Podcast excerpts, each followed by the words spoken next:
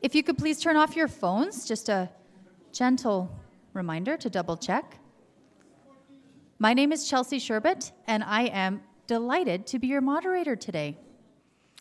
Um, you've, you've all been to SACPA before. I see a lot of familiar faces, but I'll remind everyone of the format for today. Uh, the talk and the question and answer period that follows will be recorded and will be available on SACPA's website in case you miss anything. Uh, we're grateful to Shaw Spotlight, who records these presentations um, and will use excerpts from the PowerPoint uh, in, in their daily broadcast.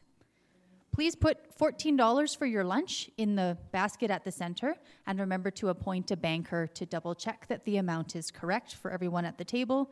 If you'd rather not have the lunch, you're welcome to put $2 in for coffee, water, tea, your beverage of choice. Uh, SACPA will collect the bowls at 12:30. Okay. Format of the meeting today Dr. Thomas will speak for 25 to 30 minutes for the presentation, then we will take a break for lunch, and then we will reconvene for a question and answer period, uh, and we'll be all done and out of here by about 1.30 this afternoon.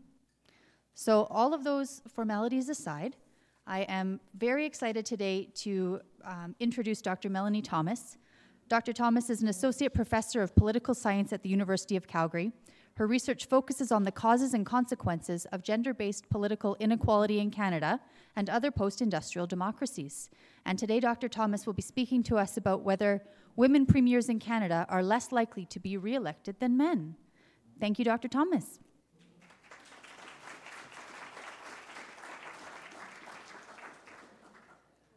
Uh, thank you very much for having me. I'm just starting a timer because usually the shortest period I get for a class is 50 minutes, so I'm used to taking all the time. Um, the project that I want to speak to you about uh, is based on this particular paper. So I started doing work on gender in the Premier's office back in 2014 when I saw when Alison Redford at that point was had cycled out of the premier's office, but also uh, Kathy Dunderdale over in Newfoundland and Labrador. And everybody will say, "I know exactly what happened with Alison Redford. I don't need a gendered story about that." Uh, Newfoundland and Labrador should give us a bit of pause, and I'll show you the kind of context with what's going on with these women. Uh, what I was mostly looking at, though, was I observed that. Um, most of the women who were selected as premiers were selected into the office first because their parties put them there. There were already parties who were holding government, and I thought, this looks like a pattern that I haven't seen before. So, usually, when it comes to gendered work, one of the things I'll do is I'll see if there's a pattern and if it's different for women and men, and often it is. And so, the question I would ask is, well, why, why, why is that? Um, quick rundown who were the premiers in uh, Canadian politics? We start in 1991 with Rita Johnston, uh, the last social credit premier in British Columbia. If you remember Bill Vander Zalm, you will remember the problems that Bill Vander Zalm had with his garden center. Uh, and so when people in the premier's office are charged with criminal breach of trust, yeah, um, what's interesting about this particular leadership selection is that only women contested this one. And so BC was going to have a woman service premier for the last little bit of the SOCRED term in 91. Uh, then we have Catherine Callbeck in Prince Edward Island. Um, she left the premier's office, so comes into the premier's office uh, in '93. Uh, strong party. She leaves before the next provincial election to be appointed to the Senate, and her party promptly loses the next provincial election. Then we have a gap between 1993 and 2010. So, again, as a gender scholar, things I would note is that if gender isn't an issue here, I shouldn't see a gap. That's two decades. Uh, we do see some women coming forward as territorial premiers, but I leave them aside because the territorial territories have such a different constitutional status, and it hadn't quite devolved as much as what we see now then that I, I don't deal with the territories here. Um, Kathy Dunderdale comes through after Danny Williams, so she is made premier first through a leadership selection process. Then Christy Clark. Uh, in 2011, made premier first through a leadership selection process after Gordon Campbell resigned. Uh, then we have Alison Redford. Uh, after Ed Stelmach resigned, Alison Redford unexpectedly wins the leadership selection process for the PCAA in Alberta and becomes premier in 2012.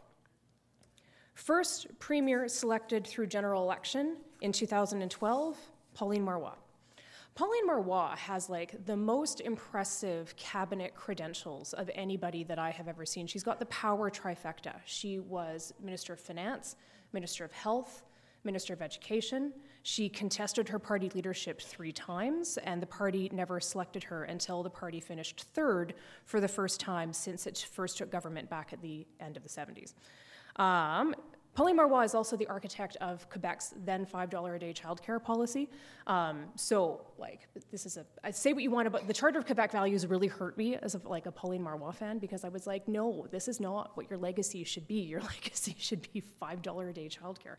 Anyway, uh, Kathleen Wynne comes in in Ontario, and then Rachel Notley is the second um, woman to made, be made Premier in Canada, first through general election. So, to look at this particular project, I wanted to look at what happened. What was the context when these women were made premier first? The narrative that motivates this is that when women started to cycle out, they said, well, of course we wouldn't expect these women to be elected. They get one election in them, maybe, but their parties are in trouble. Their parties are so much in trouble that we would never expect them to have the ability to win a second election. Uh, so, this is why I looked first in order for this narrative to be true, you would have to have evidence for a party being in trouble before the woman was selected as leader. Otherwise, it's post hoc rationalization, and it might be intuitive, but it's not correct. So we have to see evidence that a party is in trouble before the woman comes into the office, before the woman is selected as a leader, uh, before uh, we would, in order for this narrative to actually work.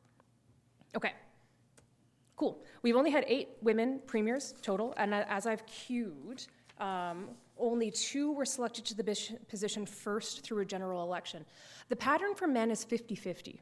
So if you are a man leading a party and you become premier of your province, you are it's about one in two shot that you might get there first through a general election or because the party selected you and you were already in government.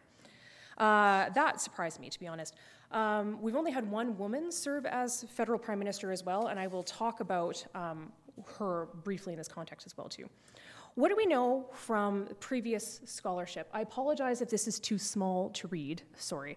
Um, what we find when we look at party leadership selection, and the reason why we look at party leadership selection to explain this is because we have parties in government. So if you want to be a head of government, you need to be able to lead a party that is competitive enough to win enough seats to form government. This is what we know about party leadership selection in Canada. Um, parties that are electorally competitive enough typically don't elect select women as party leaders. What they do is they select uh, the prototypical party that selects a woman as a leader is uh, left leaning and electorally uncompetitive a smaller left leaning. So parties that are, you know, competitive for government typically select men. This means that Rachel Notley uh, fits the literature closest out of all of the eight women that we have. She was elected or selected leader uh, of the Alberta NDP in October 2014. At the time, the NDP caucus was four. Uh, it was an uncompetitive leadership convention, but I mean, the NDP is a small left leaning party. So Rachel Notley, prototypical, fits the literature.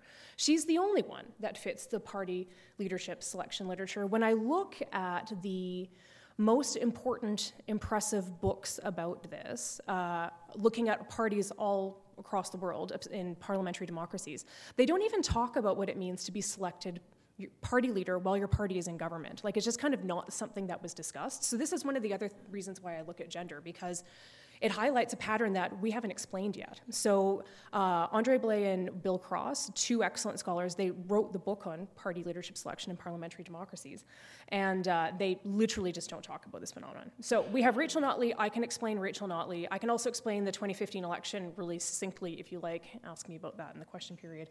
Um, then we have to start asking questions about the other seven women.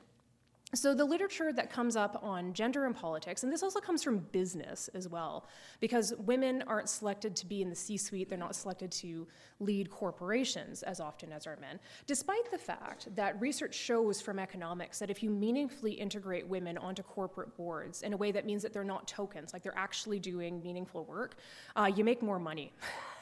That's the part that gets me, where it's like you would think that making more money would be like the thing that would drive stuff, right?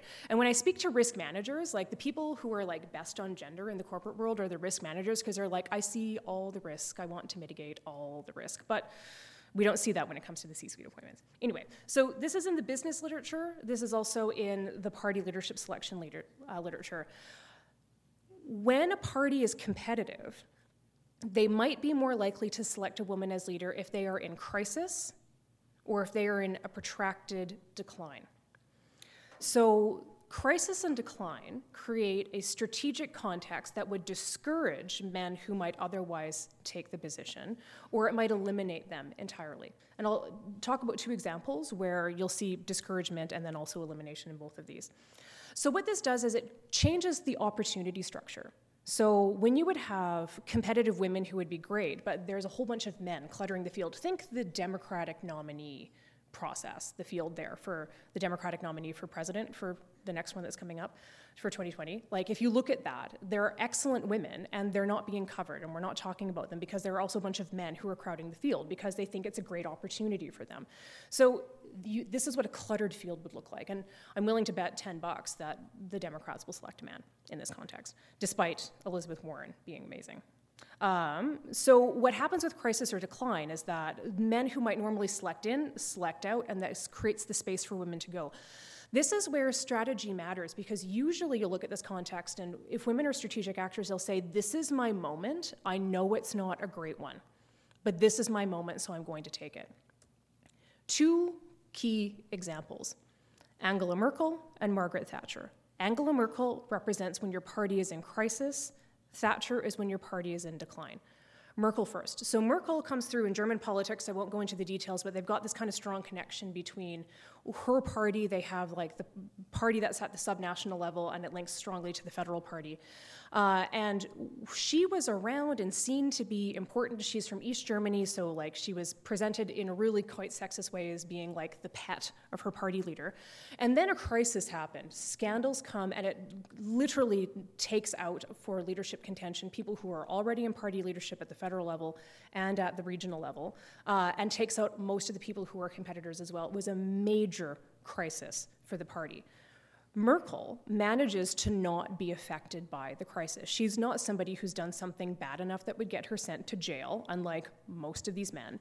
Uh, and so she's able to get into a position where she literally was seen to be the heir apparent, and none of the men are left. Literally, none of the men are left. So she gets selected very quickly after this into party leadership, and then we know what happens after this. Angela Merkel was a very long serving German chancellor, right? So that's crisis. Literally, all the men who would have been competitive taken out by scandal. Thatcher is different. Uh, and I've had reviewers on this particular piece, including the journal editors, push back on this one, saying, I don't remember the conservatives with Thatcher being in trouble much. And what I will say is, too young to remember, but when I read that a party has lost a general election twice in 12 months, are not doing good. They're not doing good. Um, this is where, say we want about Margaret Thatcher, but I see her as a good political operator precisely because Edward Heath was party leader, so Heath loses government, loses an election in less than a calendar year, and because British parties do this kind of caucus based process for leadership, Thatcher, with impressive cabinet experience, but not as much as some of the men in her caucus, challenges his leadership. So she's the one who sticks her neck out and makes space. She wins the leadership challenge, but she doesn't win enough support on that challenge to actually become party leader. So they have to go to another vote. All of a sudden, a bunch of men come out being like, oh, oh, the opportunity structure has changed. Great. Um, Maggie has paved the way, and I'm going to take party leadership now. Uh, I will say this for Margaret Thatcher this is how she got selected as leader. It was on that second ballot when all of the guys who weren't prepared to take the risk in terms of making the space for leadership jumped on the bandwagon. That was when she was selected leadership leader there. So decline, certainly, but also somebody who was very active and progressively making her own political space. So, who are the Canadians who were in crisis? criminal breach of trust, Bill Vander Zalm, Rita Johnston, very obviously in crisis, and Pauline Marois. Uh, when the Parti Québécois finishes third to the ADQ and to the Liberals in the mid aughts. Uh, their leader resigns. It's the first time that they had finished anything but first or second since the late 70s. Uh, this is when they actually invited her to become party leader, and she accepted. Uh, so she's one of the only ones who's also selected by acclamation. So these are parties that are clearly in crisis. And if you think about crisis in terms of like, we're going to lose party or something very bad has happened, people have gone to jail, stuff like this. I would say that Kim Campbell is also in this position. Uh, I remember looking at the Spicer report and teaching this and seeing that like the most striking thing about it was that people, um, the comments from the public were just uniformly negative about the Mulroney government following the Charlottetown Accord for a variety of reasons. We can talk about why that's the case, but like when you're uh, majority government in single digit popularity and like nobody likes you and the GST and all these other sorts of things. I would say the PCs were a party in crisis and there was nothing Kim Campbell would have been able to do about that. Um, so that's three I can explain Rachel Notley and those two women as premiers. That leaves me with five left. So then the question is well, what does it mean to be in decline? I defined being in decline as the protracted, clear, like waning of support. Like you can see, you have to be able to see the decline coming, and it has to be something that's measurable, and you do need to be able to see it over time. And so I measured five things. Um, the first was election performance. So I wanted to see how many seats, how well the party did the election before. Did they lose a bunch of seats or not? Um, there is a very fancy mathematical measure that I did not develop, but I went to grad school with the guy who did, so I just get him to run it for me on my data sets for these provincial ones. Um, this one is, we can't get it for all of them, but this is basically looking to see whether or not there is this protracted decline that you can, you don't necessarily see it per election, but this is when margins of victories in districts that you should hold start to constrict. When we run this federally, we can see the Liberal Party of Canada is bottoming out in 2011. We can start to see it in 2008. Like we see it really clearly, like where they're starting things, places that shouldn't be competitive are competitive for other parties who aren't the Liberals. And so I run that one. Um, because elections happen years before like this stuff happens. I also look at by-elections, which are less useful than what I would like because they're not held as often as would be useful for me as a researcher which is not why we should have by elections, but still look at by elections. Um, then I look at the money, because if you're in decline, no one's donating, or you should see like your donations contract. And then, despite the fact that most of them are terrible, I look at the publicly available polls. And this is where I'm agnostic as to the quality of the polls. What I care about is the narrative that the public is getting about the position of a party whether or not they're competitive, whether or not they're down in the polls. And so even if they're totally terrible polls, you still get stories about them. And so that's why I look at those. Um, all of these things, if you look at the paper, you can see these discussed in great detail. Um, the Cliffs Notes version is that I can explain one more, which is Kathleen Wynne. So, what's interesting about Kathleen Wynne, um, she's the only woman in this mix where the seat losses the election previous for her party were bad. They were bad, real bad. Um, her party, the stability of party support, looking at these things over the past two elections, uh, she doesn't have enough to hold majority government. So they're okay, but they're not great. Um, contributions were down by nearly 2 million, though the party still took in over 4 million. Uh, and the polls, if the when she was selected, if an election was held that day, they would have lost government. So uh, I look at Kathleen Wynne and I say, yeah, all of those indicators line up. Uh, they didn't have the by elections, there weren't enough. There was one, and I think they held it, um, or there were two, and they split them. So it wasn't super instructive. But looking at some of all of those other ones together, looking at those five, I'm like, yeah, yeah, that looks like decline. What about the others? Uh, Catherine Callbeck is admittedly the most difficult. In 1993, Prince Edward Island used dual member districts which means doing that kind of like stability of support over time is just we can't do it because they're electing more than one person per district and i still think that they do. Pei elections are interesting that way. Um, and also they don't go back as far as that in terms of donations data. I think in the 90s we weren't actually requiring public disclosure of money and stuff like that the way that we are now.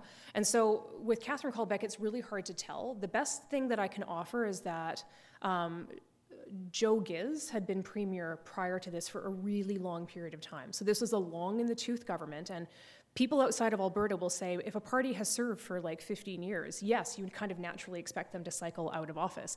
And this is where I'm like, but 1971 to 2015, right? Like, I'm not prepared to use long in the tooth only as an indicator of like something's going to happen. Kathy Dunderdale, Kathy Dunderdale, um, the previous election, her party increased their seat total by 10. Uh, their donations increased. The polls looked amazing when, they, when she was selected. This is the next slide here. So it's hard to see. Um, Dunderdale is selected I can see it on the screen because the shade of gray for like the dots for the polls is the same shade as the line. Uh, there's a poll on that line that is as high as it's like at 80%. So when Dunderdale is selected party leader, 80% of decided voters in Newfoundland and Labrador say that they're going to vote for her party. You can see a precipitous decline after that. I think this is what happens when you have a very popular leader who defines the party and then they go. The party struggles to find an identity after this.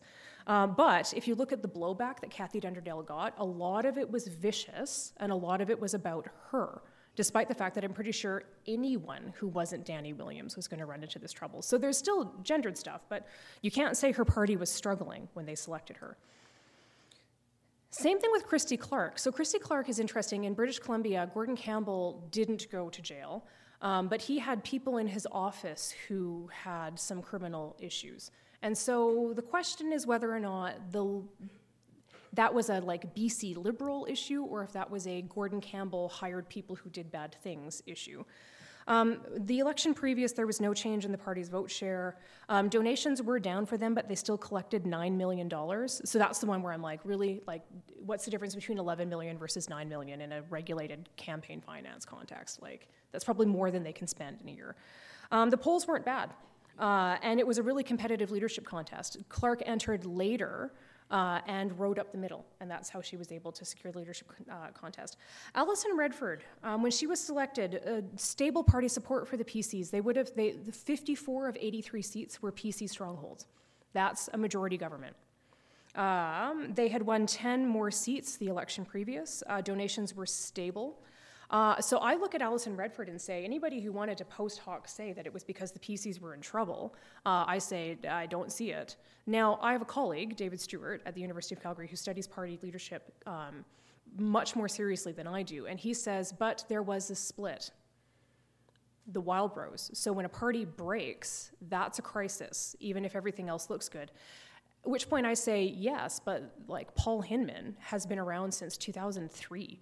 So, like, is this just because Danielle Smith was a much better party leader than Paul Hinman was and was able to get donations that to the Wildrose in 2008 or when she started to take over party leadership? Maybe, but that's a difference between a competent leader versus not, as opposed to your party splits. I mean, but then he will say there were floor crossings and things, and David and I have debated this a lot. His office is right next door to mine, so we have these conversations over and over and over again. I still think that the PCAA was in a reasonably strong position when Redford was selected, strong enough that we shouldn't have seen some of the things that we did. So that means that I can explain about half of the cases, uh, or the literature and the information and the arguments that we have available to us can explain about half the cases. Um, what does this mean? So, this doesn't give us, what this suggests is that we shouldn't have seen these women cycling out of the Premier's office as quickly as what we did. And so, when people will say, um, gender doesn't matter for why these parties led by women lost elections. I will say, usually that's there are bigger factors that are known in electoral behavior um, that I think are the primary drivers, but their effects are gendered. The reason why some of this stuff comes up is important, and as an elections person, I can totally see them. Um, they come up, but the way that people react to them are gendered. So if I'm thinking about Alison Redford, uh, there was Len Webber. Len Webber is now a member of parliament in Calgary.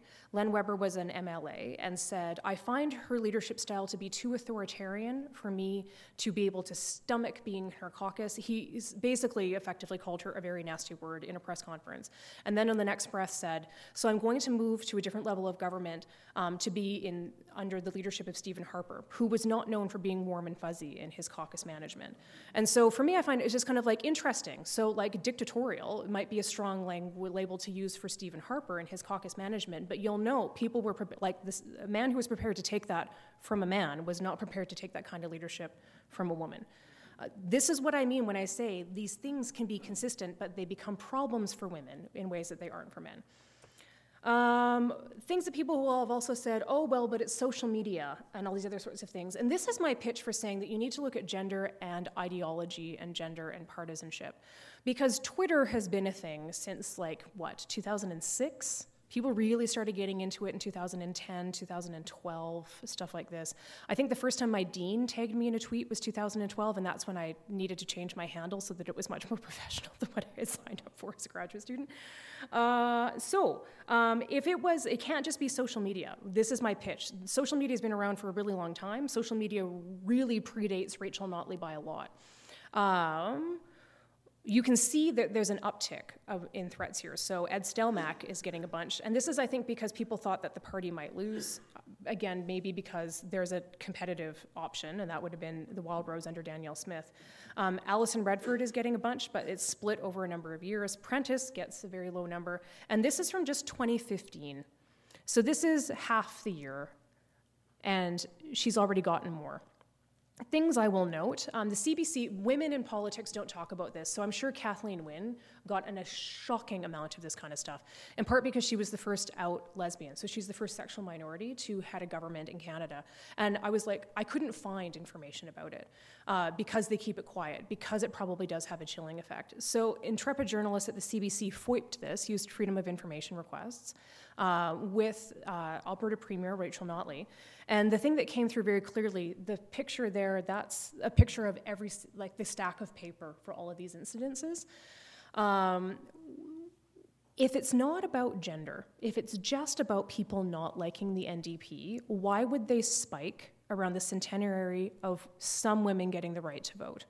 That would be 2016. Uh, because white women in Alberta got the vote in 20 in 1916 and we were the first uh, so saskatchewan and manitoba got there before we did but we were the first to hold an election in 1917 uh, so we celebrate the centennial. If this wasn't gendered it would be we wouldn't see this particular pattern i don't think. But i think it's this combination so that there's a certain kind of person who's going to be mad about women in a particular party right? Um, the other thing I would point out is that if it's not about gender, Christine Elliott would be Premier of Ontario. Because Christine Elliott, like Pauline Marois, say what you want about her politics, but her cabinet credentials were impeccable. Doug Ford's aren't and that Christine Elliott was not selected to lead the Ontario PCs. If she was the leader of the Ontario PCs, you would not be able to crack most of the jokes or give level most of the criticisms at the current government of Ontario that you are able to. You wouldn't have Twitter threads, people saying, I called Doug Ford and talked to him about this stuff because he does this. I've had students who have done this, which is interesting. Uh, and they'll say, I don't think he understands what's going on in his own government. Christine Elliott, say what you want about her, this would not be the context, right? And so you have to ask yourself, why would a party turn away a woman with impeccable credentials for a man who clearly doesn't have credentials at the same level. Um, okay, so to me, this says that there's something going on with how we see women's political leadership in Canada. Uh, we know that when voters evaluate leaders, they're looking at their perceptions of their character and their perceptions of their competence. And this is where I think gender stereotypes matter. So when we do um, figure out the kind of, when we say stereotype, these are like blunt overgeneralizations, um, and you don't have to believe that they're true just to be aware that they are a thing.